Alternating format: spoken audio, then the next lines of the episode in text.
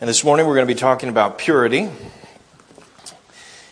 And uh, Darren read for us Ephesians chapter 1, which is where we're going to end up. That's the end verse. So if you want to be where we're going to start, go over to Genesis 39. That's where we're going to start. And eventually, after we get through all the books, we'll get through Ephesians. You guys laugh like it's not serious. We're going to be here a while, yeah.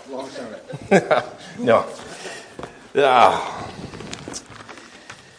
Genesis 39. Now, just leading into Genesis 39, I'm sure a lot of you know where, where you know, history is and where things are happening in Genesis 39, but just to kind of give you a little bit of backstory here, this is obviously going to deal with Joseph. Excuse me. And Joseph has a lot of brothers, and what did his brothers do to him not too long before chapter 39? Sold him into slavery. Sold him into slavery. And, and really, that's, that's even the, the kinder end to the thing because they really wanted to do what?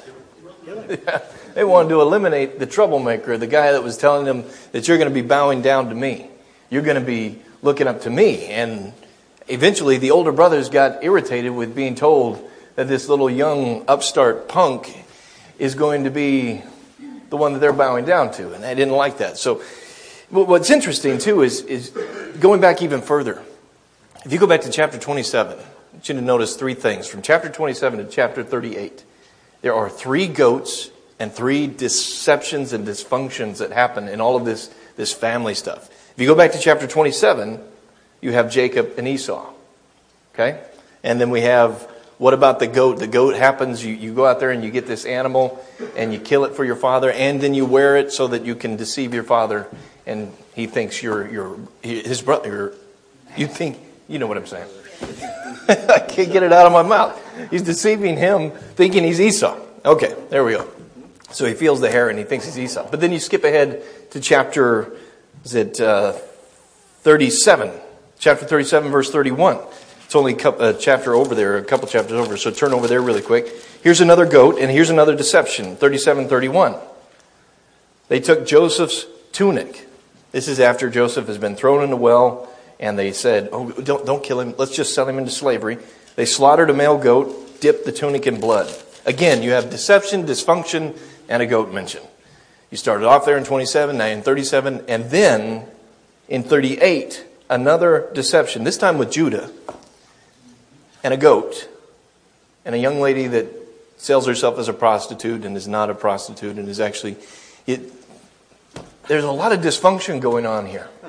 A lot of dysfunction. I'm not sure if any of you have come from a family of dysfunction but yeah let's put the fun back in dysfunction. But fun, dysfunction is not fun is it? It has been glamorized a lot on TV and, and in our culture in some ways. I think dysfunction is has been something that actually, if, if you don't have dysfunction in your family, then, then there's something wrong with you. If You have a, a nice family that loves you and takes care of you, then there's something wrong with you. I felt that growing up, that if, if you don't have some sort of backstory that, that is really tragic, then you're not as special. You got parents that really love uh, you, you're not special. But here, look at, look at all this dysfunction in these families. Look at everything that's happening here. And when we're talking about purity, you go back to chapter 27 to even where we are in 39. There's a lot of impure actions happening here. There's a lot of impurity going on.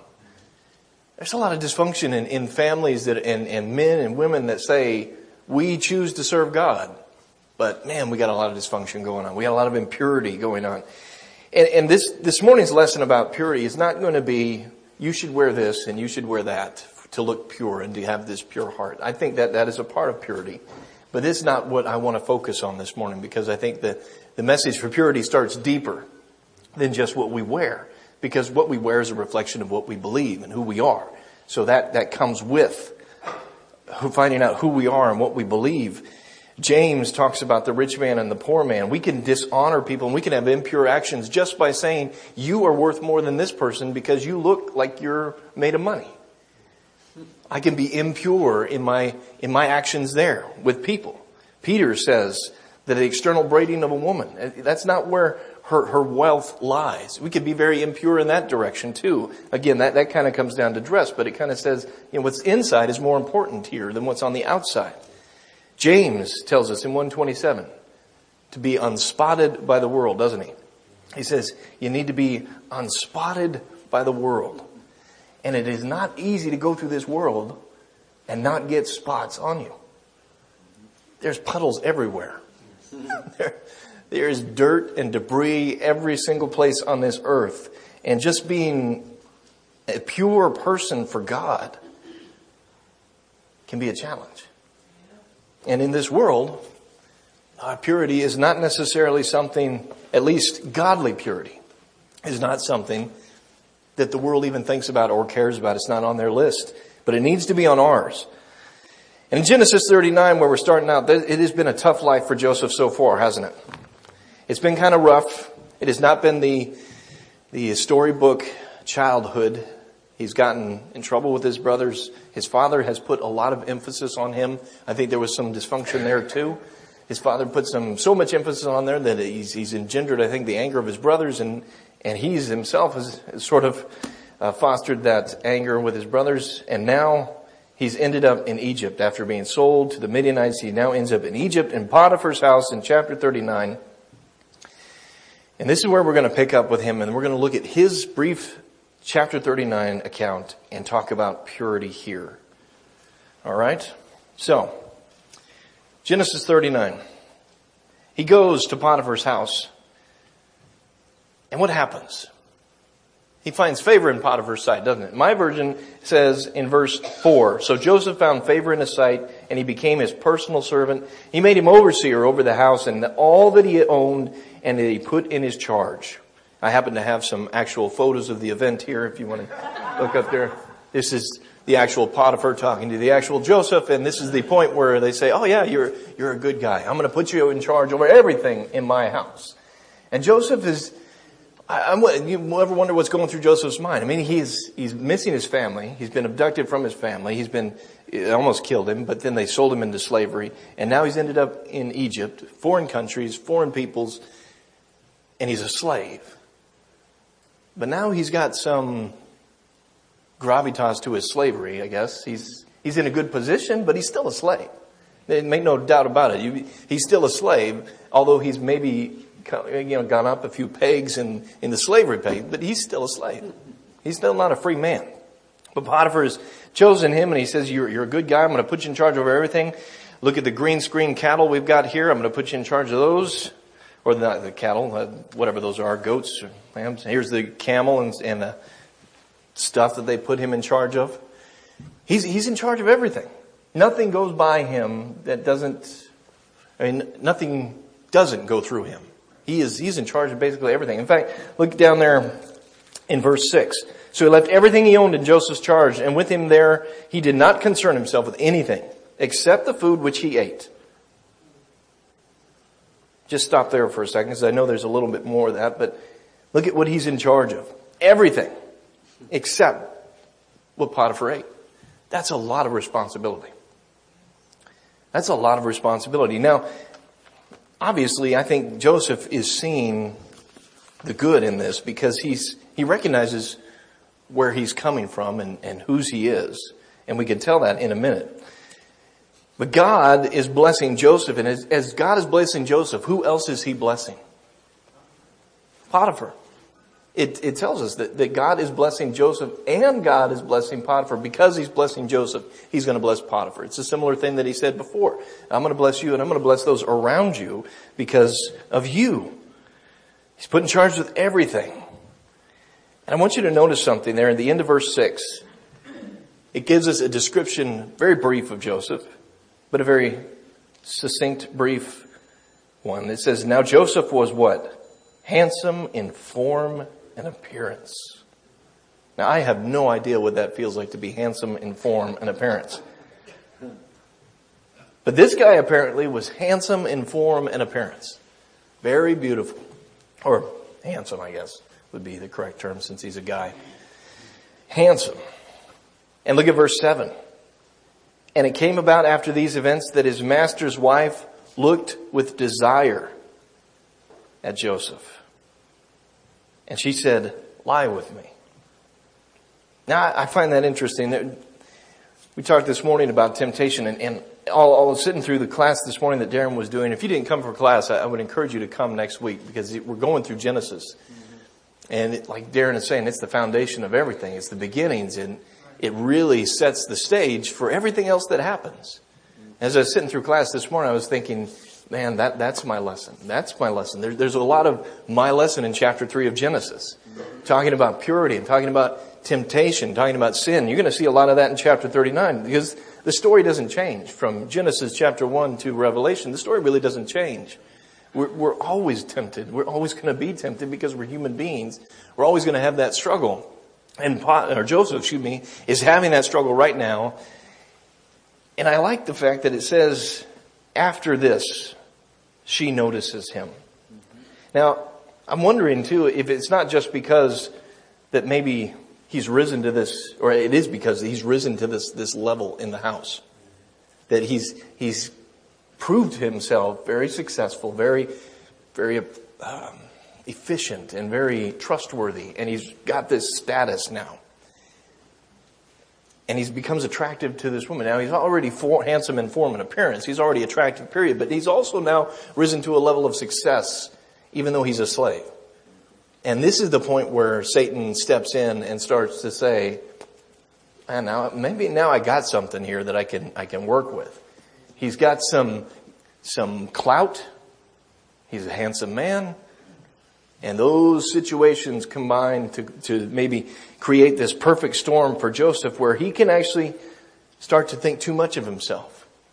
Start to think, well, maybe, maybe I do. I mean, it is flattering to have women like you, isn't it? my wife and I were talking about that on the way home yesterday, and I, I, it is flattering to have women like me. When, when, when you get that, that, that wink, you know, that's, yeah, I still got it. now, I, I, don't, I don't get that wink anymore, but when, when, you were, when you were dating, you know, that, that wink, that, that you, when you notice that woman over there and she notices you and you see that, that, that spark, that, that is flattering and it feels good. And Joseph could fall into that very easily.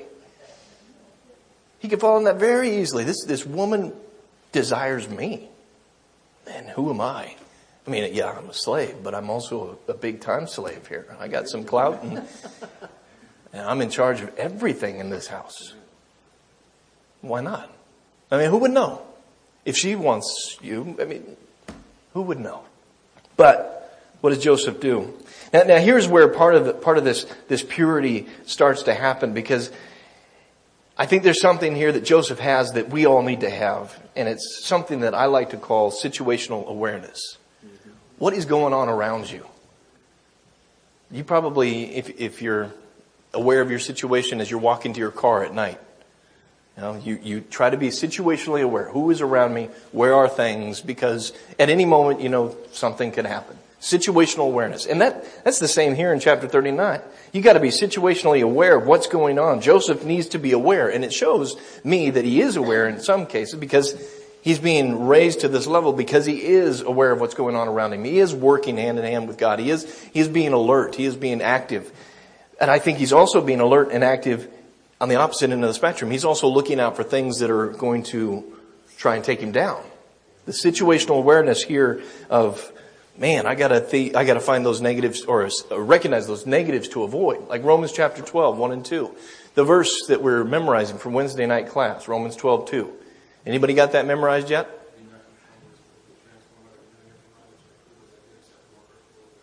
Man, that was fast. It was, but it was good. Do not be conformed to this world, but be transformed by the renewing of your mind. Why? Why? We're not of the world, but so that you may prove. And prove what the will of God is. That which is good and acceptable and perfect. We gotta have this situational awareness and, and being transformed, not conformed, is, is, God is saying you need to have this situational awareness and I'm gonna work with you on that situational awareness. I'm gonna help transform you so that you recognize what's going on in the world. So that you not only recognize what's going on in the world, but you also recognize what I want for you. So that you may see what my will is for you, that which is good, acceptable, and perfect. Because you're going to see a lot that's not good, acceptable, and perfect. And I want you to avoid that. I want you to go after the good, the acceptable, and the perfect, my will for you. It's also similar to Hebrews. Hebrews chapter 5. Where he's talking about, I, I need to teach you more about Jesus, but, but right now you can't hear it. You can't understand it. Go over to Hebrews chapter 5 and look at that. Because at the end of that, that chapter, he talks about this situational awareness. He says in verse 11, concerning him we have much to say and it's hard to explain since you become dull of hearing. For though by this time you ought to be teachers, you have need again for someone to teach you the elementary principles of the oracles of God. You come to need milk and not solid food. For everyone who partakes only of milk is not accustomed to the word of righteousness for he is a babe. Now verse 14, but solid food is for the mature, who because of practice have their what? Their senses trained to discern good and evil. There is some training involved in being a Christian. There's some training and God is willing to work with us in that training. And I see Joseph is going through that training and we're going through that training. We are being transformed. We are having our senses trained. We are getting ready and, and, and learning and, and growing in our situational awareness. What's going on around us? What could be our downfall? That woman did wink at me and that's not something I need to have. That man did make a pass at me, and that's not something I need. Or whatever situation we're in, we need to be able to recognize those. Know your enemy is a good statement. I, I think I've said before that I was teaching one class about other other religions, and a person said, "We don't need to study other religions. We just need to study ours." and, I, and to a certain point, I agree with that, but there's a good reason to know your enemy. What, what, what are you teaching? What do I need to know so that I can give you a good answer for what you're going to ask me? And they said, you know, the IRS doesn't, doesn't look at fake money. They just look at real money. I, I wrote the IRS. I said, do you look at fake money or do you look at real money? And they said, we look at both. We look at both because you want to know what the enemy's doing. You got to know. Uh, we got to know. You gotta have that situational awareness. What is the enemy doing? Where is he gonna attack? How's he gonna attack? And what am I gonna do when he attacks? We gotta be prepared. And that's a part of being pure. That's a part of this life here that Joseph is living too. Situational awareness. Because the enemy is very smart, isn't he? He knows about us. He knows where to tempt us. He knows when to get to us. He's doing his homework. Why aren't we doing our homework? We gotta have that homework done. So what you have here is this handsome guy who is successful in what he's doing, even though he's still a slave. And this woman is now saying, I'm noticing you. And not only do I notice you, but I want you. And that leads to a lot of questions for me because there's something going on in their life, in Potiphar's life and her life. There's some reason that that's happening. We can't go too far into that because we don't have any, have any text on that. But there's something going on there where she is reaching out beyond what she should have and is desiring what she should not have. There's something there. And look at 3910. There's something there is, is leading to this constant drumbeat that is going to eventually or try to eventually wear down this man. Verse 10 says, and it came about as she spoke to Joseph. How, how many times did she speak to him in your version? What does it say? Day by day, day after day, day after day after day after day. This woman hitting on him, advancing towards him, and him, what? What does your text say? Mine says that he did not listen to her. What does yours say? He did not listen. He what? He refused. He did not listen to her, did not lie beside her. He was not with her. Man. Now here again, I think there's another key. Not only do we have to be situationally aware, he's obviously aware of what's going on at this point. And he's trying to avoid it actively. In the way, in the best way he probably can in the position that he is as a slave in this house. And he doesn't have a choice really. So he's doing what he can do to avoid this situation. So his situational awareness is good. But it's something else he does in verse 10 that he does not entertain these ideas either which could be a very dangerous thing for me to do or you to do, is to entertain the idea of doing something that is not worth doing. Reliving it or fantasizing about it in our minds and, and saying, well, what if I did? Well, you know, all that stuff that leads to things. Because it starts here and, and it eventually ends up out here. We can entertain it. And you could easily see Joseph, if, it's, if it's happening to him day after day after day, him trying to fight hard to not entertain these ideas of sexual activity with this woman. He's lonely, no family. He's got certain quote unquote needs, right? Well, meet your needs, man. No, those, are, those aren't real needs. Those are desires, and these desires are wrong. Again, this is, this is, this falls back into us and not entertaining bad things. It reminds me again of a verse that we've talked about before, 2 Corinthians 10, 5, where Paul says, I'm demolishing every argument that sets itself up against the pretense and the knowledge of God, and I take captive every thought and I make it obedient to Christ. That Joseph is taking every captive thought, every thought captive, and he's making it obedient to what God wants him to do. And we as Christians, as we're, our situational awareness is, is, is popping out there and we're recognizing these, these things that are happening, and we want to remain pure, what do we need to do? When those thoughts pop into our head, we say, I need to make that thought obedient to Christ. Does it, does it agree with Christ? Does it agree with God? If not, I'm taking that thing captive and I'm getting rid of it. I'm done with it. And again, that goes back to Romans 12, 1 and 2, doesn't it? That, that we're not just being transformed or being conformed by our minds. We're not just letting the world take over. We are being transformed by the renewing of this mind. The renewing of this mind. And that pressure there in 3910, it's gotta be, it's gotta be intense. Remember what that pressure did to Samson. Pressure eventually broke down Samson. Eventually says, okay, I'll tell you the truth. Pressure. And that's another way that Satan attacks us and attacks our purity.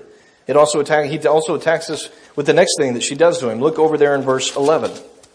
Now it happened one day that he went into the house to do his work and notice the situation that is developing, where his, his alarm bells should be going off. None of the men were in the household. None of the men of the household were there inside. Now, I, I would love to see the picture of him on that day. If, if he looked around and he thought, it's kind of strange. There's no other guys around. Because there's obviously other guys around. But this day, there's no other guys around. And that was a, that was purposeful, apparently, because this woman wanted to organize the situation to surprise him, to get him to do what she wanted. And then verse 12, she catches him by the garment saying, lie with me. And he left his garment there. So she has definitely orchestrated this event to get him to lie with her. And she's at the point of grabbing him and physically taking him. Boy, that pressure. Again, you could think, well, nobody will know. Nobody but her. Nobody but me. Nobody but God. And nobody but anybody else that might find out. Nobody will know. But how many times do we entertain that idea of nobody will know? It's, it's easy to do. Nobody will know. Nobody will see. God always sees. Yes. God always sees. That pressure. No men around, just Joseph. His situational awareness bells should be going off, but maybe he doesn't notice at first. But when she catches him by the garment, he's definitely got an idea of what's going on that day. And at that point, what does he do? He runs away. He runs away so fast that he leaves that garment. Again, actual pictures of the actual event. Snapped as it happened. Yep. He left his garment that he ran, because he ran away so fast. That situational awareness caught up to him, grabbed him, you ever, you ever feel like sin ever reaches up and just grabs you? Boom. It's, it's just right there. And you didn't see it coming. You didn't notice that the men weren't in the house that day. And all of a sudden, sin grabs you. I, I don't know if anybody, anybody could say, no, this never happened to me. It's happened to me. All of a sudden, boom, it's right there, right in front of your face. And then you get to decide what you do. You could do what Joseph did, or you could give in to that temptation, one, one way or the other. And again, that reminds me of the New Testament where Paul in 1 Thessalonians 5.22 tells Timothy, what do you do at the appearance or the form of evil? You flee every, every appearance of that evil. Every appearance of evil. Just the form of it. Get away from it. Run away. Which is exactly what Joseph did here. He didn't listen to her. He ran away because he knew who he was. Look at his answer to her. When she grabbed him, oh, excuse me, back over in, in, in chapter, chapter 39 again, but back over in 7 and 8. His answer to her is the same answer that he would have given her later on had he stayed around to talk. Came after these events that his master wife, master's wife looked with desire at Joseph. She said, lie with me. But he refused and said to the, his master's wife, behold, with me here, my master does not concern himself with anything in the house. He's put all that he owns in my charge. There's no one greater in this house than I. And he has withheld nothing from me except you, because you are his wife. How then could I do this great evil and sin against God? That man's decision to do what he did later on in chapter, or in chapter, in verse 12 and 13 has already been made. So when it comes to the point where he's got, he's grabbed by this sin, he's already made the decision to take off. Because he's already said, I'm not doing this. My master has withheld nothing but me except you. And why would I sin against God? Why would I do that? the sacredness of what's around him. I think Joseph sees that sacredness of his master's things. These are, these are his, not mine. You're his, not mine. And I'm God's, not yours. I'm God's. I think these, all these things can, can, can lead back to Joseph's determination to do what he's going to do. And what's interesting there, he's got his situational awareness going. He's got all of this stuff happening. He's predetermined what he's going to do and he does what he needs to do. But what does he get for doing the right thing? yeah, he goes, he goes to jail for doing the right thing. And uh, I, I want to, I want to point out three things that, that he gets for this. The first thing he gets is slander. He gets slandered. See, look at verse 14. She called to the men of the household. Now she wants them. Now she wants them. She said to them, see, he has brought in a Hebrew to, to us to make sport of us. He came in to lie with me and I screamed. And when it came about when he heard that I raised my voice and screamed that he left his garment beside me and fled and went outside. Slander.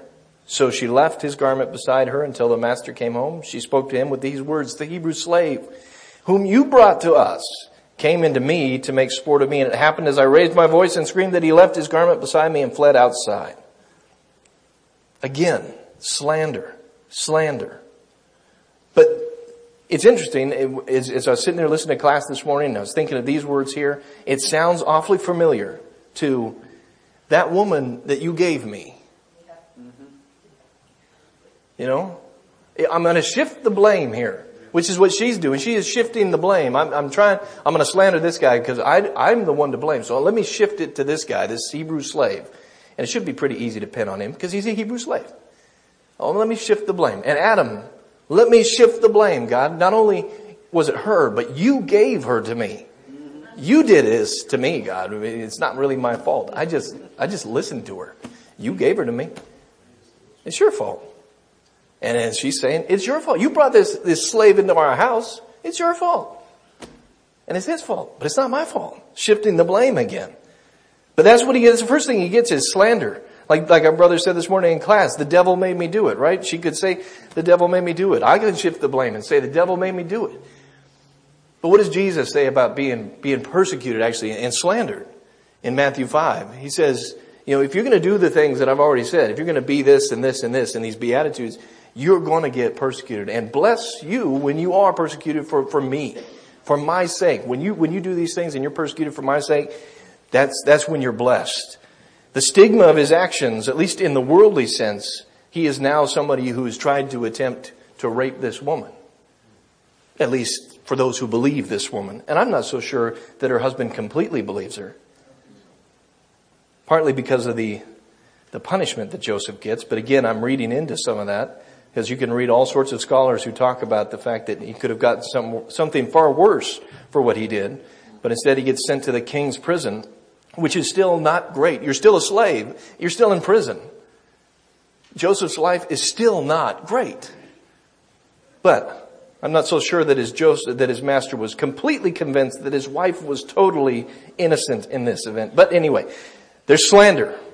But then what happens? You get the master's wrath because the master now has to do something. He has to send you to prison. So You get slandered and now you get to pay the price. You get to pay the price for something you didn't do. In fact, you did the right thing, but you get slandered and you get paid the, and you get to pay the price. All because you wanted to stay pure in a world that is impure. But what's the third thing that he gets? If he's slandered and he pays the price, what is the biggest thing he gets here? Does anybody see it? It comes after 19. It comes after 20.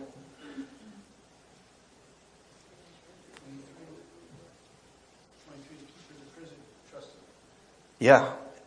It starts, look back in 20. Joseph's master put him in prison in the jail, the place where the king's prisoners were confined. There he was in jail. 21. But the Lord was with Joseph and extended kindness to him and gave him favor in the sight of the chief jailer. The chief jailer committed to Joseph's charge what? All the prisoners who were in the jail. So that whatever was done there, he was responsible for it. The chief jailer did not supervise anything under Joseph's charge because the Lord was with him and whatever he did, the Lord made to prosper. So you get slander, you get to pay the price, but you also get the mercy of God and God's blessings because you did what was right. God's mercy, God's blessings. And how many times does this happen to Joseph? It's already happened in Potiphar's house. It happens in jail. And then where does it happen next? Yeah, he's over everything, right? Uh, look at that again. Three, three times. He's put in charge here. He's put in charge here. He's put in charge here. Again, God showing His grace and His mercy. Every time you think something's changing, it is changing. And God works that change for His good and for His ultimate pleasure. And because of Joseph's determination to say what he said and to do what he did, is where he, is why he ends up where he is. It's because he's aware of the situation around him. He's aware of who he's, whose he is. And he's ready to run when he needs to. But if Joseph's determination was not there, you'd see a much different story. And I was wondering this morning again, I wrote down in my notes because, man, it, it sang out to me again as, as Darren was teaching about Genesis. What if Adam and Eve had said the same thing? What if Eve had said the same thing to the, the serpent when he says, surely God didn't say, and she could say, look, God put us in charge of everything here, except for this one thing. And, and besides that, why would I, why would I do that? God's already told me what's good and what's not good. It, it, why don't we do that more often? God's put us in charge of all this. God's given us all of these things. Why would we, why would we let go for that one little thing? Why would we sacrifice that one little thing? In fact, um, a, a, scripture that Darren referenced, go over to 2 Corinthians chapter 11, verse 3. It fits in perfectly with this idea of purity. He was talking about Satan again and, and talking about being deceived. 2 Corinthians chapter 11, verse 3. But I'm afraid lest the serpent deceived, lest, as the serpent deceived by Eve by his craftiness, your minds should be led astray from the simplicity and purity of devotion to Christ. So easily you could be led astray from the simplicity and the purity, talking about being pure, the purity of this devotion to Christ. We can so easily drift away from these things.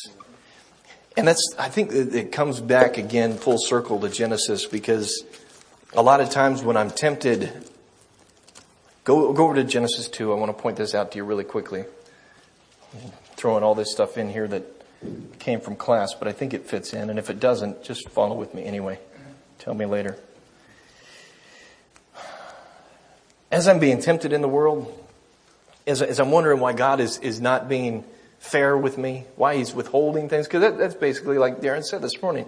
He, he caused, Satan causes Eve to, to question, but why does God want to deprive us of this? That's kind of what Satan is saying. He's depriving you of something you could have. This is good for you. Why, why do you let him deprive you of that? You know, why, why, why do I let him deprive? Why don't I partake in this? It's because I focus on verse 17 a lot of times and I don't focus on verse 16. And there's a tiny little word in between verse 16 and 17 that is the focus. Verse 16, from any tree of the garden you may eat freely. But, and that's the word that I think we focus on a lot. But, from anything, but, But on the other hand, on the other hand, but why do I focus so much on that thing that I am not supposed to have? Why do I put so much emphasis on that, that but there in verse 17? Because I'm a human being and I don't have my situational awareness on. I don't have my senses tuned. I don't have my senses trained. And I haven't predetermined what I'm going to do when that but comes up. I haven't said, I'm already going to run. I'm not, I'm not going to entertain that. I'm not going to focus on that. I'm already determining what I'm going to do here. And that's where Ephesians 1, 1 through 14 fits in. And I'm going to use um, some high tech and old fashioned stuff at the same time because I want to make a point here.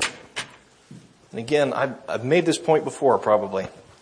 I, I don't know if it's old age or if it's the amount of sermons I've done, but I can't remember if I've made certain points before with you. So I'm going to make this point anyway. Yeah. Well, good. I'm glad. Just smile and nod if you've heard it before and don't tell me. now here's a little bit of Ephesians 1, 1 through 14. You, you go through Ephesians 1, 1 through 14 as, as our brother read it to us there. And you look at all the things that it says we are. It's a beautiful chapter where it talks about who you are in Christ. I'm sure you could find so many more things in here about who you are. We are chosen in Him. We're blessed. We're saints. We're His possession. We're inheritors. We're, we're part of that mystery. We're lavished with grace there. We're forgiven. We're sealed with that Holy Spirit. At the very end of that, He says, you're His possession. I mean, look at all those things that we are in Christ. You are all of these things. And that's why I wanted to use this board. Because I think in, in looking at, at life and looking at, at Christian life and looking at Genesis 39, Ephesians 1, talking about purity, what God has made us is just like this, this dry erase marker. This is you and this is me. Right here. And look, look at what we are. Now, I, can, I can use this thing and I can write on this piece of paper. But it's not designed to write on this piece of paper, is it? This is a dry erase marker. This is for a dry erase board. It's not designed for paper, although it writes on paper. I could write on Craig if I wanted to. Craig, you want me to see, you want to see that? Is that what but it's not designed for Craig. It's not designed for the pews. It's designed for this board, right? And we're talking about saints and holy ones that are set apart for God's use and for God's purpose. This is what we are. We are this dry erase marker. God has made us this dry erase marker and He set us apart for this board. And this is where we are. This is what we do. This is who we are. This is not what we are. This is not what we are. This is not where we go to draw. We draw here. We're made here. We're made for His possession. That's why Joseph was able to say, the master's got all this stuff. That's all his. But I'm God's. Why would I do that? Why would I write over here when I'm, I'm supposed to be writing over here? I'm God's. And that's the same thing in Ephesians 1, 1 through 14. You're saints. You're adopted. You're chosen. You're redeemed. Why would we write over here when this is where we're supposed to be? This is the purity. This is what we are. We are these dry erase markers. Sure, you can write everywhere else. But that's not what you're designed for. You're designed for Him, for His use, for His purpose, and that's why you're pure. But anything added to that purity is no longer purity. You add those additives, you take away, it's not pure. God made you pure. Why would you write anywhere else? This morning, I'm going to give you that lesson. A lesson in purity, a lesson in writing, a lesson in being a dry erase marker. I don't know what color you are but you're all a dry erase marker. And you're made for this board. Don't write anywhere else. Definitely don't write on Craig. Use God's, or be used for God's purpose. Be pure. Be holy as He is holy. You're set apart. You're dedicated for God's use. Period. Let's pray as we end this lesson. Dear Heavenly Father, this morning and thank you for the opportunity to, to look at Joseph, to look at a child of yours and, and think about his actions. and his attempt to work with you and to be pure, to dedicate himself to you even in very, very tough situations, situations that I can't even empathize or sympathize with. But he's willing to, to go through those situations knowing that you are his God, that you will take care of him, that you will bless him, that he is yours, and he is not willing to be compromised by those things around him that are impure. And like James says, remaining unspotted by the world is, is not as easy as it sounds. There are puddles everywhere in this world. Lord, I pray that we, we remain pure for you. That we strive for that purity that you've implanted in us, that you've put in us with your spirit. That we stay on the, on the path that you've created for us, that you, that you want us to be on, and that we don't turn right or turn left, that we don't write on anything else, but we, we allow you to, to train our senses. We allow you to, and work with you to have our senses trained, have our mind transformed, so that we may become more and more what you want us to be. Dedicated, holy ones set apart for your use. This morning, Lord, I, I pray that we are all on that path. And if we're not, that you convict us, that you show us where we are impure. Uh, convict us of the thoughts, convict us of our actions, that we may be pure for you, that we may remain pure for you. Lord, I give you this lesson today, and I give everyone here this lesson today. May we be people who are living holy and blameless lives for you, that point people to your direction, that show people your Son, that broadcast to the world we are pure because our God has made us pure. Mm-hmm. We are pure because we love you. We are pure because we follow you. No matter what this world throws at us, mm-hmm. no matter what temptation reaches up and grabs us, we've made the decision to run. We've made the decision to flee. Help us to remain pure in your sight. I pray this all through your Son's name, Jesus Christ. Amen. Amen. This morning, if you need the prayers of the body, if you need help, we have this time set, set forward to come before us and, and fill out a card and ask for those prayers. But again, the connection card is there for you too. If you just need to fill that in, turn that in as well. Won't you stand and sing, please?